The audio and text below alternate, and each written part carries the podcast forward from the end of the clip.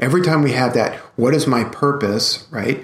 The the the coincident statement, observation, or question is there, which is I have no purpose. Welcome to the Reboot Podcast.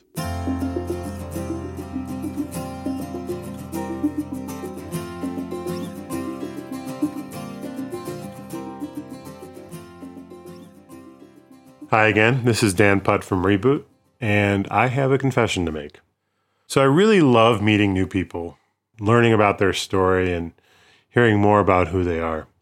And as a result of that, if I were to meet you today, I'd ask you a lot of questions. And I am genuinely curious to learn more about you. But in my early 20s, I had another motive for asking you about you.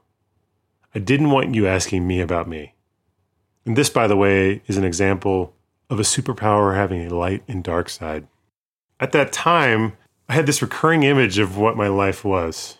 Uh, it could be best described as a stock chart with two lines starting roughly at the same spot, but they ended up in very different places. One was trending and even accelerating up and to the right. Think Apple stock following iPhone launch. And this line represented where I thought my life should be. The other was roughly flat with occasional dips, just kind of staying where it started. And this line was how I felt about where I was in life. The gap between the two lines was visible, living proof that I was indeed not living my purpose.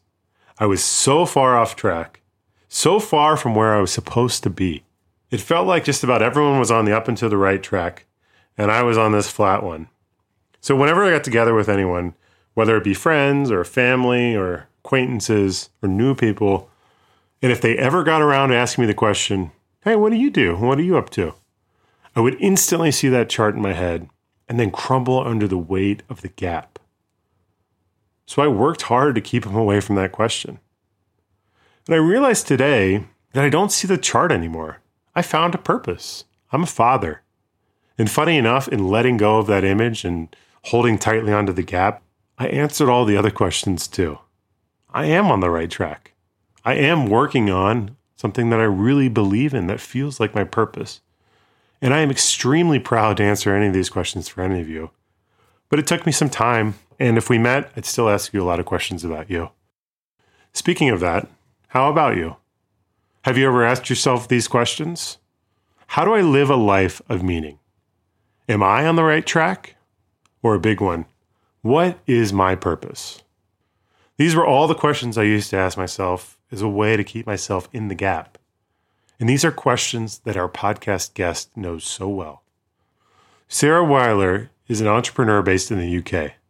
She came to Jerry looking for answers to these very questions and ultimately the courage to step out, be an entrepreneur, and really do the work she was meant to do. In their conversation, they uncover many things and she finds answers in surprising places. By the way, we love hearing from you. One of our favorite things is to get feedback from our listeners, whether it be by email or your iTunes review. We read everything. So please send us a note or leave us a review, which really helps others find the show as well. And if you want to make sure you never miss one, you can sign up at reboot.io slash sign up.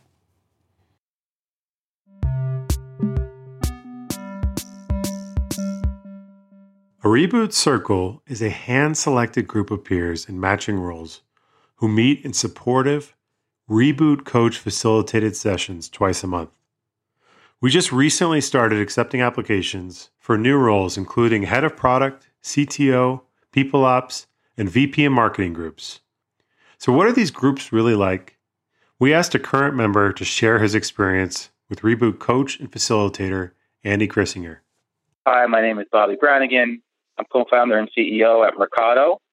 One of the biggest challenges that I've faced as an entrepreneur has been navigating the waters of solving hard problems while under extreme stress. You can't be open and honest with everyone about your business, right? Because you don't want to scare people away. You don't want to get people nervous because that's going to affect their ability to do what they have to do. At the same time, you know, there's not a lot of people that actually could relate to these situations.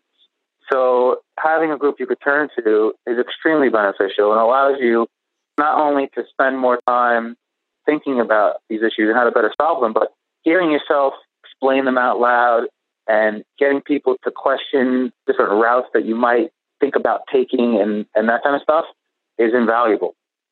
It's been great to have that group to really think in a much deeper sense with people that are sharing the same challenge and they're really trying to grow and really get out of that comfort zone just as I am. That's been really excellent for me. So, who do you turn to? What if you had a community of peers who are committed to supporting you in solving your greatest business challenges? A group that knows intimately the very challenges you face every single day in your role. A group you knew you could always count on. There is great power in knowing you are not alone. Learn more about Reboot Circles and apply for a group in your role at reboot.io slash circles. Development involves giving up a smaller story in order to wake up to a larger story. Jean Houston. Hey, Sarah, it's great to see you and uh, be sitting here uh, while I'm in Boulder and you're in the UK. I see a poster of the London Underground behind you, and and I think it's a poster of, of the United Kingdom behind me. So like to remember where I am. Right, just in case you get lost.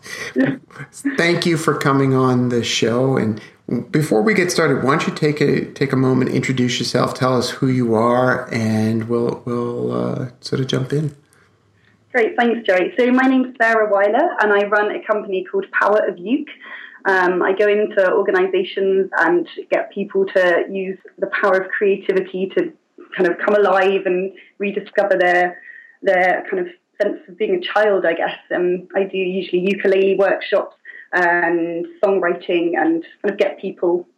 Yeah, I always kind of think and model it on like getting back, into kindergarten. Yeah. Being completely free and, and happy, and then trying to take some of that into their their workplace um, kind of long term. So that's that's the company I've been running for probably for about a year now. Mm-hmm.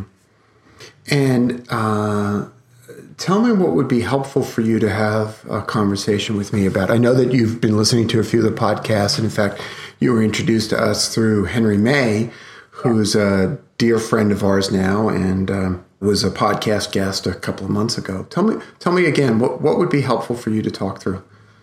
Yes, I think something something around actually stepping into living and being an entrepreneur. Like I think a lot of the time when you're working full time, you can have a big dream of something you'd like to do in an ideal world, and then when you actually have the chance to do it, you start questioning whether it's the right thing. You start questioning whether you've actually got the capacity or the the skills to do it. So it's something around, I guess, the self belief or the um, yeah, it's living living that desire to be an entrepreneur. So living out the desire to be yeah. an entrepreneur and really, really working with uh, the self doubt that starts to yeah. crop up. Yeah, yeah. Okay, so we've just met, mm-hmm. and I'm just going to follow my instincts here. Okay, and fortunately, we have a good video connection so we can actually see each other. And what I'd like you to do is just slow down mm-hmm. and actually tune into your body. Yeah, yeah, yeah. And do me. Let, let, let's let's do this together. Let's take a deep breath together.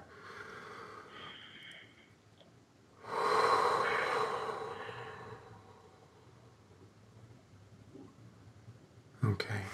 So, if you can share what what what was the feeling before the breath? What is the feeling now? If there's any difference. What's the, what are you feeling? And I know this is counterintuitive because because we want to dive right into the intellectual content. Tell me about the feeling. No, I feel slower. Mm-hmm. I feel like a bit more in control.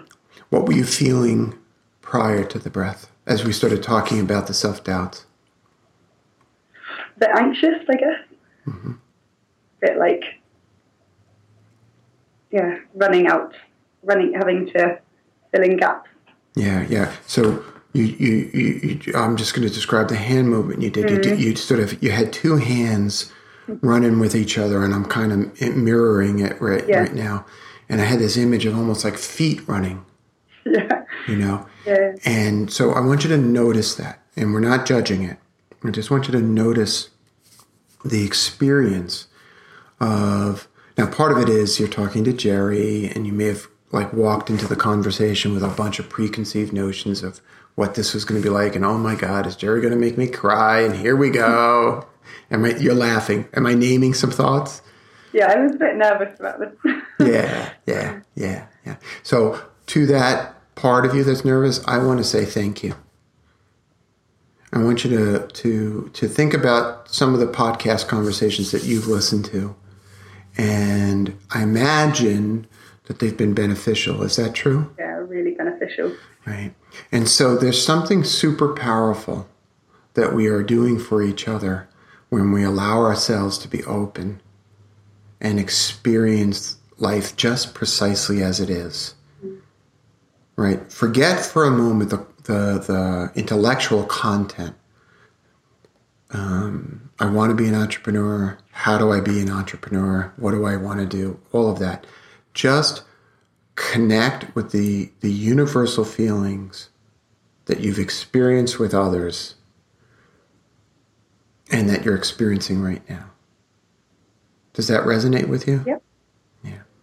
So there's a benefit even when we step into a place of as long as we're safe, allowing ourselves to experience the authenticity of who we are. There's a benefit to others as well as to ourselves. Right. Does that make sense to you? Yeah, I wrote down before we started the call. Remember, everything you say will help others going through something similar. Yeah. I wanted to try and remember that. yeah, yeah, yeah. You know, a lot of times I, I, at this point in my career, I work with coaches. And one of the things that comes up for coaches is, you know, coaches and therapists are just like other human beings. Right? We all have our self doubts and we all wonder if what we're doing is valuable. Mm-hmm. And um, we can get wrapped around the axle in a kind of self referential spinning where we're worried about what we're doing and what's going on. And one of the powers, I think, of one of the powers for me that Buddhist teaching has helped me is the notion that when we're stuck in that place, if we can reach to a place of empathy and compassion, all of a sudden our experience of whatever it is that we're going through um, resolves in a in a more beautiful way. Mm-hmm. We actually haven't fixed anything. We actually haven't answered any question. We've actually deepened our experience of being human. Okay. And so you're nodding. Does that make sense to you? Yeah. Okay. So, a little explanation of the method to my madness right now. Okay. There are a whole bunch of questions implicit within your question, right? Um, what's my purpose? How do I live a life of meaning? Right? What other questions are there? Share with me. Is this the best way I can use my skills or um, give to the world? Right. Now hold that thought for a moment. What's the opposing thought that's coincident with that thought? Um, what I'm doing is a waste of time. What I'm doing is a waste of time. I'm wasting my life. So every time we have that, what is my purpose, right? The the the coincident statement, observation, or question is there, which is I have no purpose. Right? What is my meaning? I have no meaning. Mm-hmm. And, you know, how, how can I be of best service? Am I wasting? Am I a waste of this life? Mm-hmm. Right? I am going to posit a theory that in order to really fully and authentically step into not just being an entrepreneur, but to step into the answers that exist for those questions, one has to allow oneself to fully experience in an integrated way both sides of those questions. Yeah. Make sense? Mm-hmm. Right? Because the the answer to the question lies not only in the in the positive forward momentum of should I be an entrepreneur and declare myself as the founder of Power of Uke, but in grasping and holding on to the fear inducing other side of that equation, which is what? You, Sarah, you're not an entrepreneur. Henry May, he's an entrepreneur. Did I just name something that you've heard in your head? Yeah. Yeah. Yeah. Yeah. And what's happening for you now as I name that?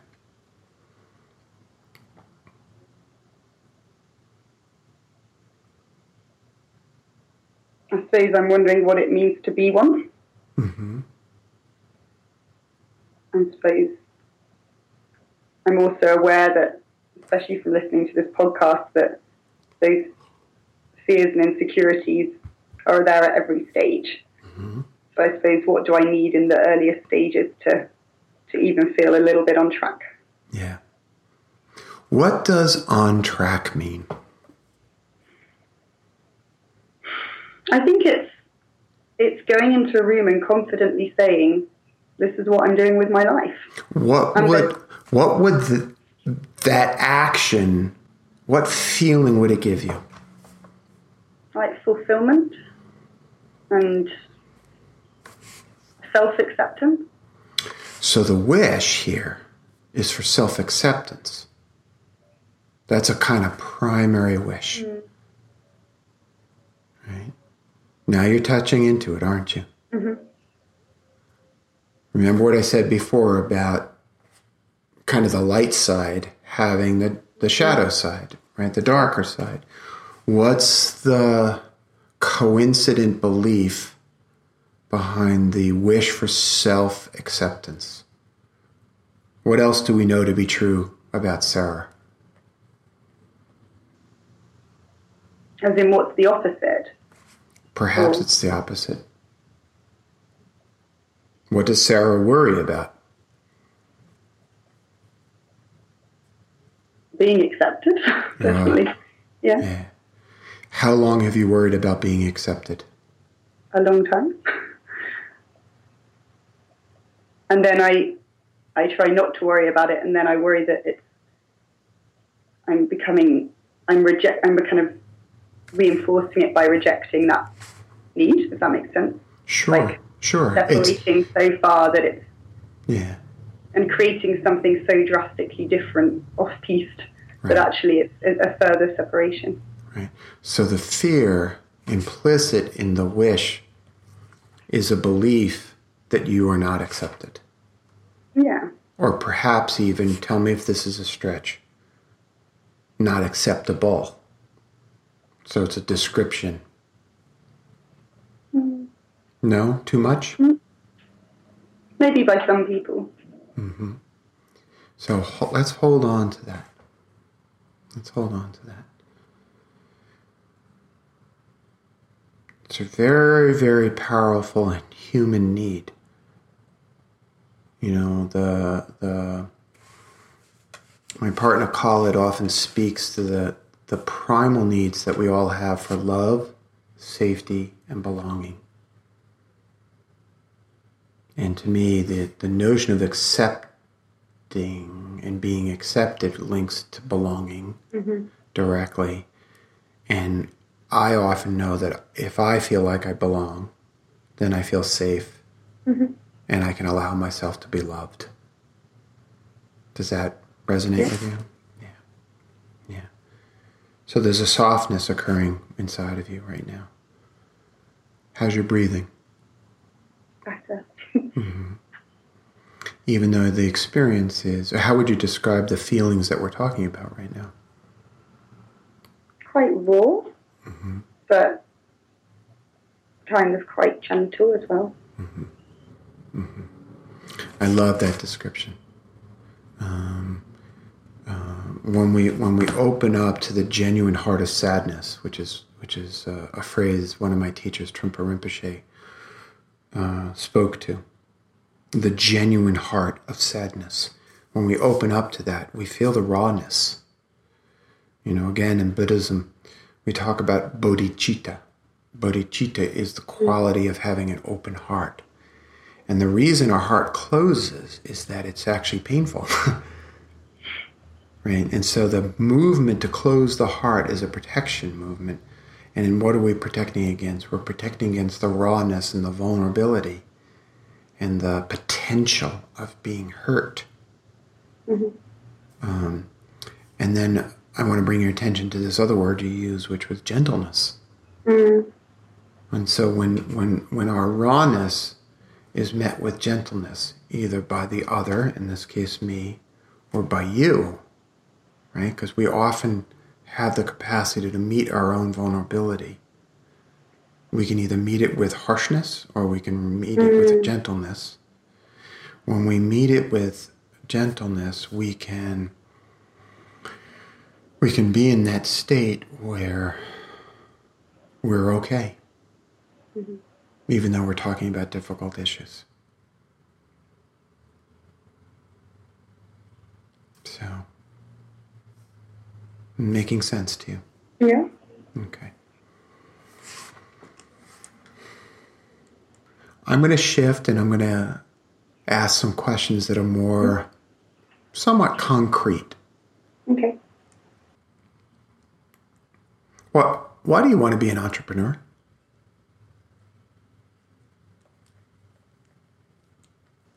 I think it's more that I I want I want to spend my days doing things that feel in flow. Mm-hmm. And from my experience, jobs that are prescribed um, don't allow me to do that in the way I'd want to. So I like I've created something that makes me feel most at ease and in flow. Mm-hmm. So it's not necessarily about running my own business, but I guess like leading my own life in a way that feels natural. Mm-hmm. And how important is this for you? Really important. Tell me a story, if you can, of why it's so important or how it's so important. I think it's more that the the times that I have been in roles, like I used, used to be a secondary school teacher, and the feeling of doing something that didn't go against my, didn't go along with what felt right was so painful. And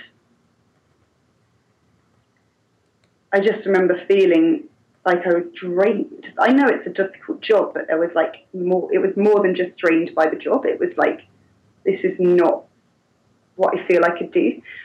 And I just, I remember going to, uh, I went to uh, like a workshop about four years ago where they got us to write down the um, six happiest moments of our life and what we were doing. And I realised that the stuff that came up through that was around music, playing music with strangers, and playing music outdoors. Mm. And it was like a theme that I hadn't even known was so important to me. And I wasn't doing anything of that in my life. And it was a real shock. And I was like, why have I got these moments that are clearly making me so happy, yet I haven't, I'm not doing it? kind of just a real wake up call. So then that's when I started thinking and exploring ways that I could bring that more into my life because I thought if there's things that make me happy. Why weren't you doing those things? Why wasn't, um, I think it's getting out of habit. Uh-huh. It was just habit. I know that, um, I mean, there's, there's so many, so many reasons why I wasn't playing music. Probably I hadn't prioritized the things I loved, or I hadn't thought that there were things. I didn't think that you could make a career out of the things you loved. I probably went quite stepping stone from university into the jobs that were given to us, and never really gave it much thought. Um, hadn't really been asked that question before.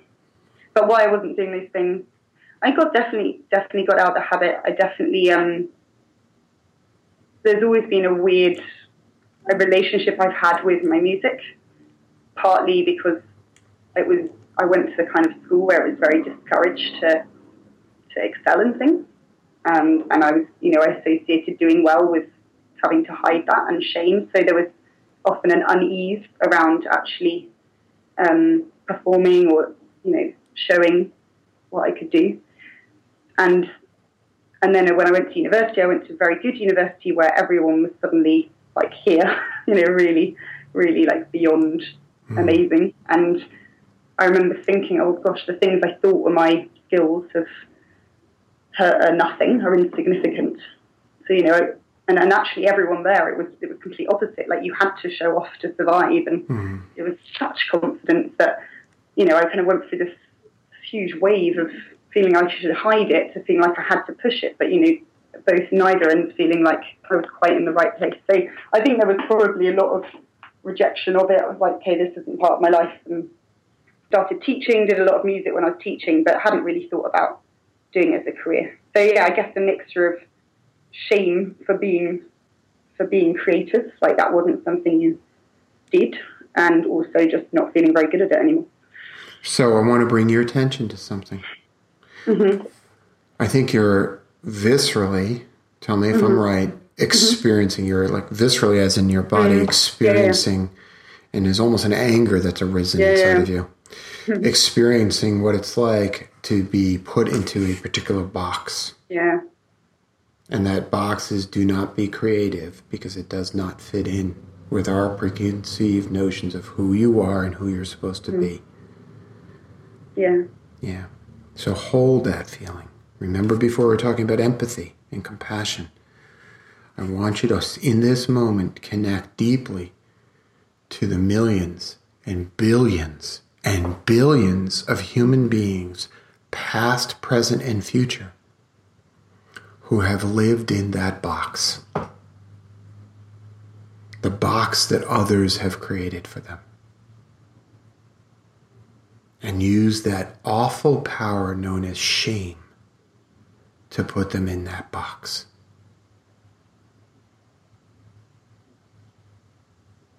We're both feeling that anger.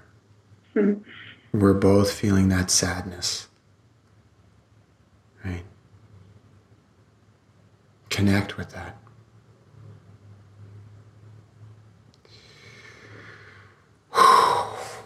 It's powerful, right? One of the consequences of that box is that you lived a life that was not yours. Yeah. And I wish our audience could see because right now, your face, your feeling. Tell me what you're feeling.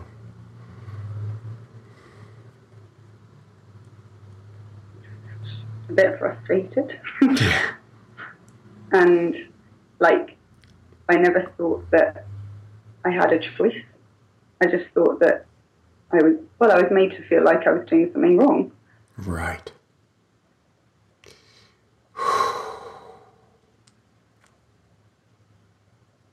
okay. So we're going to go in a little correlate direction.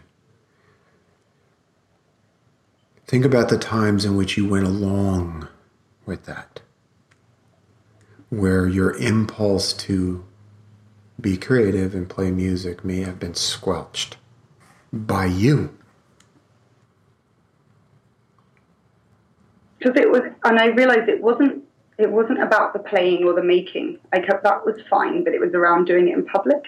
Mm. It was like it's fine what you do at home, like be comp- compose, spend mm. all day composing, but certainly don't bring that into other people's lives. People don't want to see it. People don't like a show off people don't like it's just just it was annoying for people. Right. And, and, and so so let's give voice to the fear that's behind mm. it imagine you were to live your life where you were quote too much.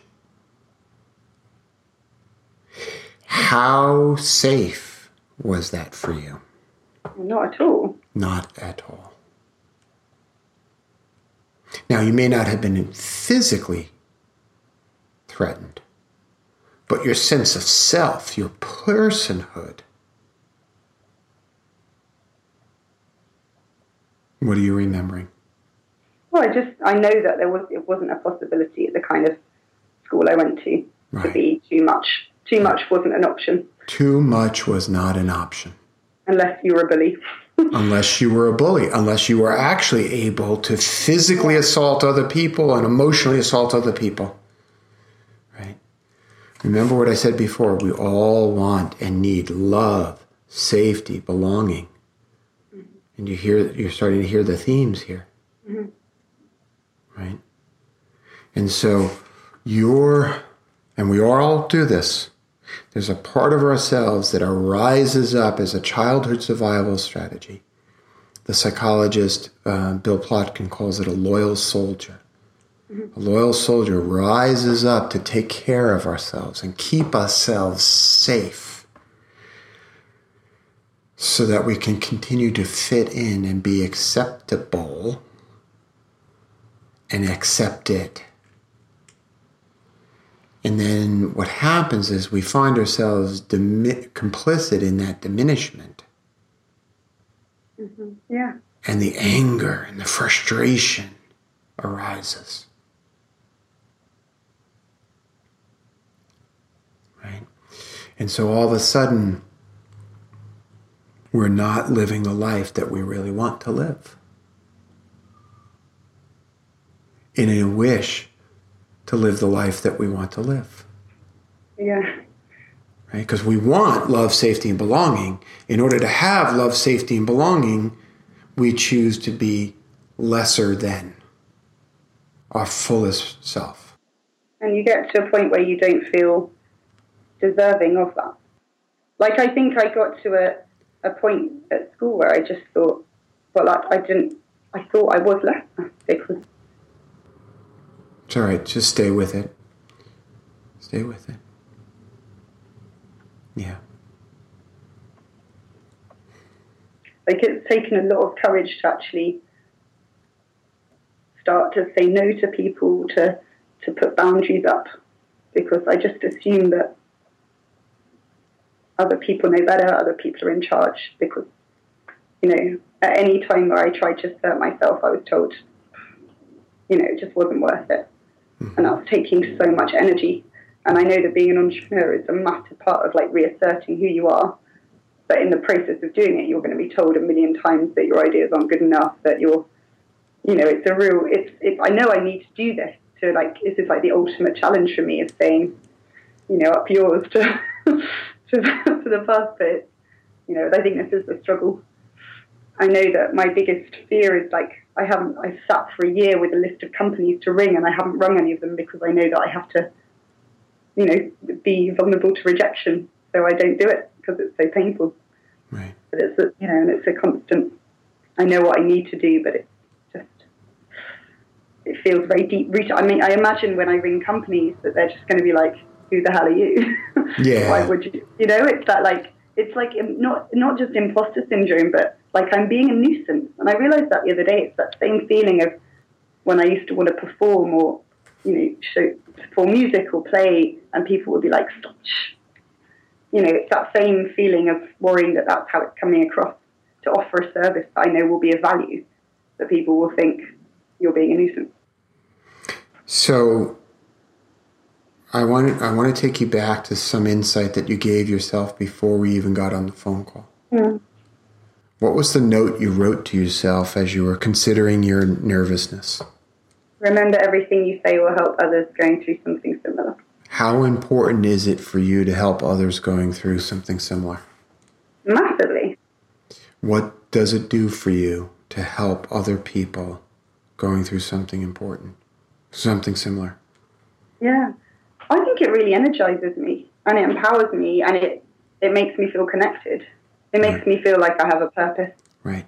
So identifying and recognizing that others may be experiencing what you're experiencing, allowing yourself to be vulnerable, to do to to experience the same thing, ends up even the, and allowing yourself to be unsafe, if you will. Mm to experience the potentiality of being unsafe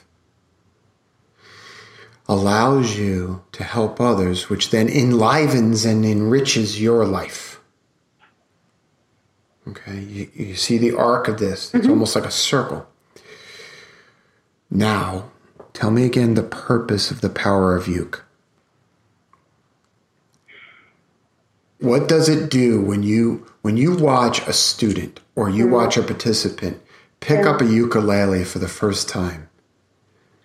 What the bit that I most love about it is it's the fact that it allows people to reconnect with a forgotten passion like I've met so many people through these workshops who say, I, I wanted to play music and I haven't since I was 12. And, you know, like journalists, bankers, lawyers suddenly opening up and, and being able to have those really quite deep conversations around creativity with complete strangers. Mm. And seeing that afterwards they say, actually, because of that workshop, I'm now playing the guitar again. Or mm-hmm. that, that really, that, that feels like a real gift to give people mm-hmm. that chance because I know that I lost my sense of my I lost my well I didn't lose my passion for music, but I lost the habit or I lost the like connection or the feeling like I could do it, and I have rediscovered it in a massive way. But I and I want to give that to other people that chance to. It, may, it doesn't have to be ukulele, but we always talk at the end of the workshops about like what is that for you? Like what's your ukulele almost? What's your play that energizes you? Mm-hmm. And it's it get like it's a vehicle to have those discussions. I'll tell you what my ukulele was, or mm. is. Yeah. It was about 10 years ago, and I had reached a point in therapy where I was really working with some very difficult childhood memories. Stuff that I had repressed for years was coming up.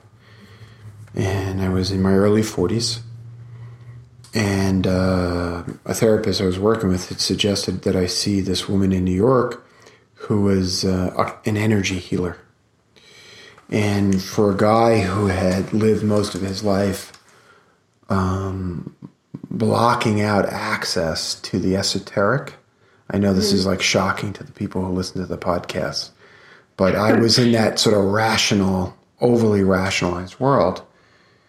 But I was at, it was at a moment in my life where I was open to everything. And so I began working with this woman in New York named Janet, who, as another one of her expressions in life, uh, is a dancer and choreographer. And I remember working with some energy, some blocked energy in my body, and weeping, like at that soul level. And I remember crying out, I want to dance. And I began to dance and I ended up working with a, another teacher, a choreographer, and in a particular dance technique, movement therapy, that enabled me to connect with my human body in a way that I'd been yearning for ever since I was a child. And I think I'm making you cry now. um, so you know what I'm talking about, don't you? Yeah. I see so many people longing for that. And you know, the other day I was in my kitchen with a couple of friends. I'd had lunch with them and I put on some music and I said, should we just dance? And I could see they stopped and they went, Isn't it bad that I have to be drunk to do that? Mm. And I just like danced around my kitchen. Right. and I could see that they wanted to, but it's like we all, it's, oh, it's so, it's just such human primal things that we've been told by society are uh, not appropriate or sit in your seat, you know, be, oh, makes for angry. yeah, yeah. Yeah. So one of the one of the notes that Dan gave me in advance of this call, um, you know, Dan Putt, our producer, one of the notes he gave me was he said, you know, Sarah can struggle sometimes with, with referring to herself as an entrepreneur. Mm. Does that represent the feeling for you? I wonder if it feels pretentious. to call yourself an entrepreneur. Yeah. A little bit. What what is an entrepreneur, Sarah?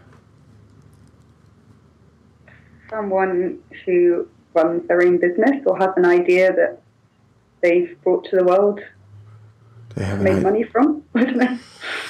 not what it is. So you said, what did you just say? That's not what it is. Yeah. What is it? I guess someone who has an idea that they make reality that helps others and that earns them a living. So the earns the living part is where you're a little stuck, isn't it? Yeah. Oh, yeah because I think just having this is interesting. So if I just come up with an idea, but I have another job, I don't feel like I'm an entrepreneur. I feel like it's the point where you say, "This is what I'm doing." I've, I've reject not rejected, but I've said I'm I don't need a formal job. I don't need to follow that. I'm doing it in a different way. What does making a living from your entrepreneurial endeavor represent for you? Independence from a system that I don't feel part of or that Okay, so there's allow, yeah. so so there's a financial reality of I can't pay the bills from teaching people to dance, if you will, or to find their ukulele. I can't pay the bills yet. I could. I oh, you could. Yeah, yeah, yeah. But yes, yes. Oh, I that's interesting. Okay, so what else might be there when you get a check? Yeah. From someone for whom, from some organization for whom you've yeah. run a workshop. Yeah. How does it feel? Really good. Say more about good. I think it feels almost I don't believe it. Like, and, and there's one particular client that have, the first people that have paid me the full amount that I've asked for, and I haven't yet run the workshop, and I still have this fear that they're going to turn around at the end and go, "What a waste of money." It's just imposter syndrome, I guess. So, in a sense, getting the check uh, validation. Validation. It's something, it's something, worthwhile. It's something. Yeah, who's worthwhile? Me. Like, what I'm. What was the first wish, Sarah? I want to be accepted. Yeah, I know. So, so part yeah. of what's happening is you're associating getting the check with belonging. Yeah. See, yeah. if if they're paying me, then the work I'm delivering is valuable. If there, if I'm not being paid, then the work I'm delivering must not be valuable. Or I'm being taken for a ride here, but, and I'm not asserting. As in, like if I offer stuff for free or. Oh, then you're being taken advantage of. Yeah, yeah, yeah, yeah, yeah, yeah, yeah, yeah. yeah, yeah. So it's it's that kind of like. What would be different if you were acceptable, if you belonged, if you were valid? What would it be like if you no longer needed the money as proof of the validation? What would that experience be like? It would just be part of the process of being an entrepreneur, so there wouldn't be so much importance on it. What so did, I would just. What did you just? What word did you just describe yourself as? Being an entrepreneur. right. Yeah. So yeah. the irony is here that if you drop the condition of yeah. actually using money to as external proof of your valid validity, you actually become in your own words, your own semantic construction, which is an expression of your unconscious, you just become an entrepreneur. Now, we want to be clear. We're not talking about not paying your bills. We're not talking about you not being, we're not talking about just giving up the notion of a fiscal container that is um, self perpetuating, right? And it takes care of the physical body of yourself and those that you might employ at some point. But we're talking about using that dollar using those those those that money to come in to give you a sense of validation and then when you let go of that it was actually the first time that you referred to yourself as an entrepreneur because mm-hmm. it actually feels just about doing work for people then yeah just about getting on and doing it what is it again and getting on and doing it yeah just get on and mm. do it. Mm. Just get on and do it. You hear it? Yeah. Right. A lot of times, the things that we say come from a place in our body. If you recall back to the nervousness at the beginning, that nervousness may have come from the back of your throat or a tightness in the chest. And the anger may have even come from the top of the head, you know.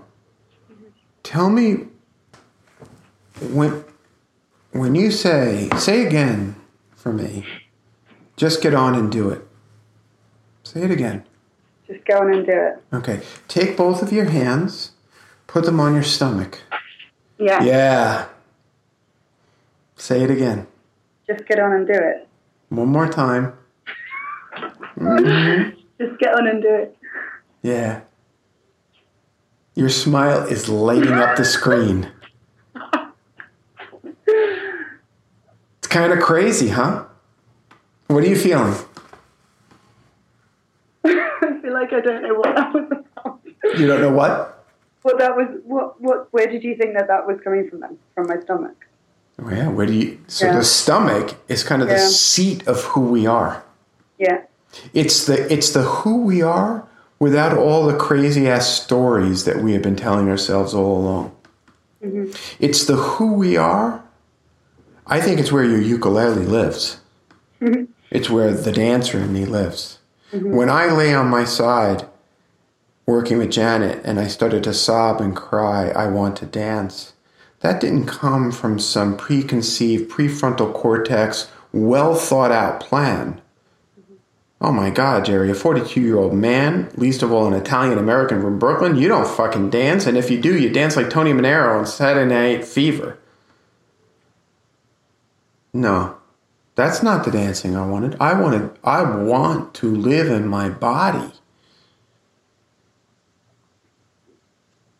Right?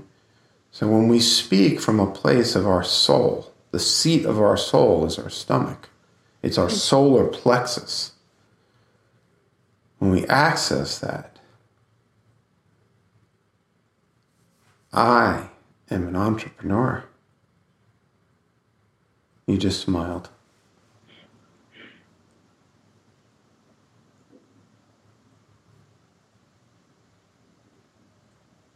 Say more. I was just thinking that if you were going to ask me to say that, I would find that really difficult. I know. so, what am I going to ask you to do?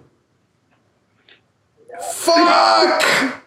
Okay, so I want you to actually stand. What? That's right. And I want you to put your feet shoulder length apart. I want your hands at your sides. I want your palms facing forward. I want your back straight. Now relax your chest, relax your heart. In the boot camps, we call this the warrior stance. We want you to have a strong back of fiscal responsibility and the soft heart of bodhicitta, openness. Now, now, who are you, Sarah?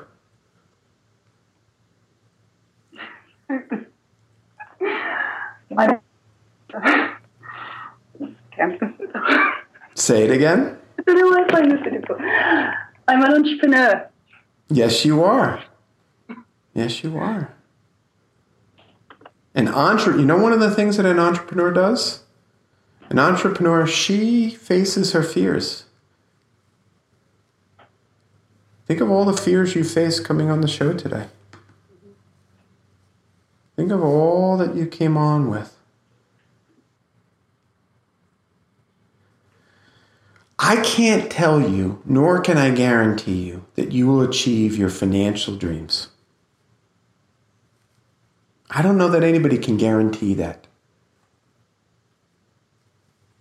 But I can tell you that the way to live into the truth of who you are is to just get on and do it. Just play. Just dance. Just make music. See, you're nodding because you know, and you can see you yourself telling clients this in the future, right? Mm-hmm. Well, this is the irony that um, I go into offices and tell them to play more, but then I struggle so much with just playing. Right. So don't use that irony for self flagellation. Who are you to say this, Sarah, when you yourself still struggle? Mm-hmm. Okay, yeah. Use it to build the empathy. Yeah, yeah. No, I was going to say, I think with all these, like, you are always a better coach if you've been through it. If I went in and said, Isn't it easy to play? Why aren't you playing music all the time? People That's will be right. like, Well, you don't get us. That's right. it's, it's, important I go through it. How did you feel when I told you about my, dis- my allowing myself to express that I am a dancer? I loved it. Right. I love stories like that. Right. Didn't it make you feel think less of me as a coach? Not at all. Not at all. The opposite. Yeah. Yeah. I want to thank you for stepping into the tough spot that you stepped into and allowing me and really trusting me and allowing me to make you move up and down and around and you know put your hands on your belly and all that stuff. Um, that is um, that's a, a, fuller expression of the of the exploration that you were seeking, mm-hmm. and I felt honored to have been a witness to to this bit of the conversation.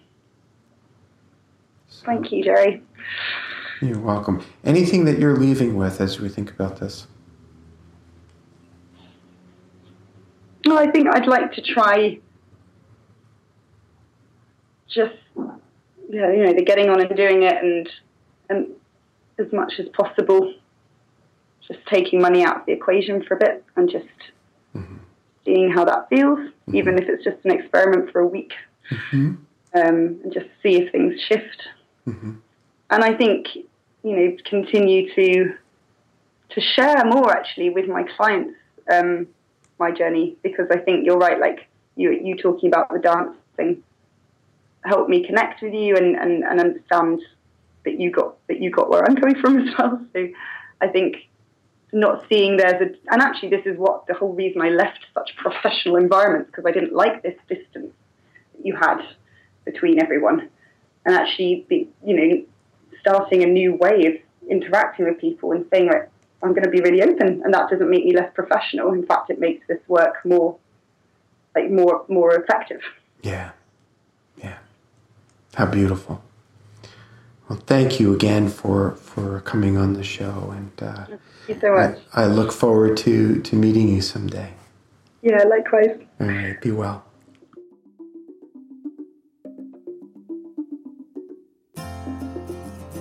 I hope you enjoyed this episode please consider leaving us a rating on iTunes.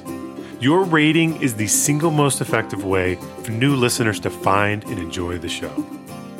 You can also get all Reboot podcast episodes by signing up at reboot.io slash signup. There's a link for that in our show notes. I am Dan Putt from Reboot, and you've been listening to the Reboot Podcast. Thanks for joining. How long till my soul gets it right?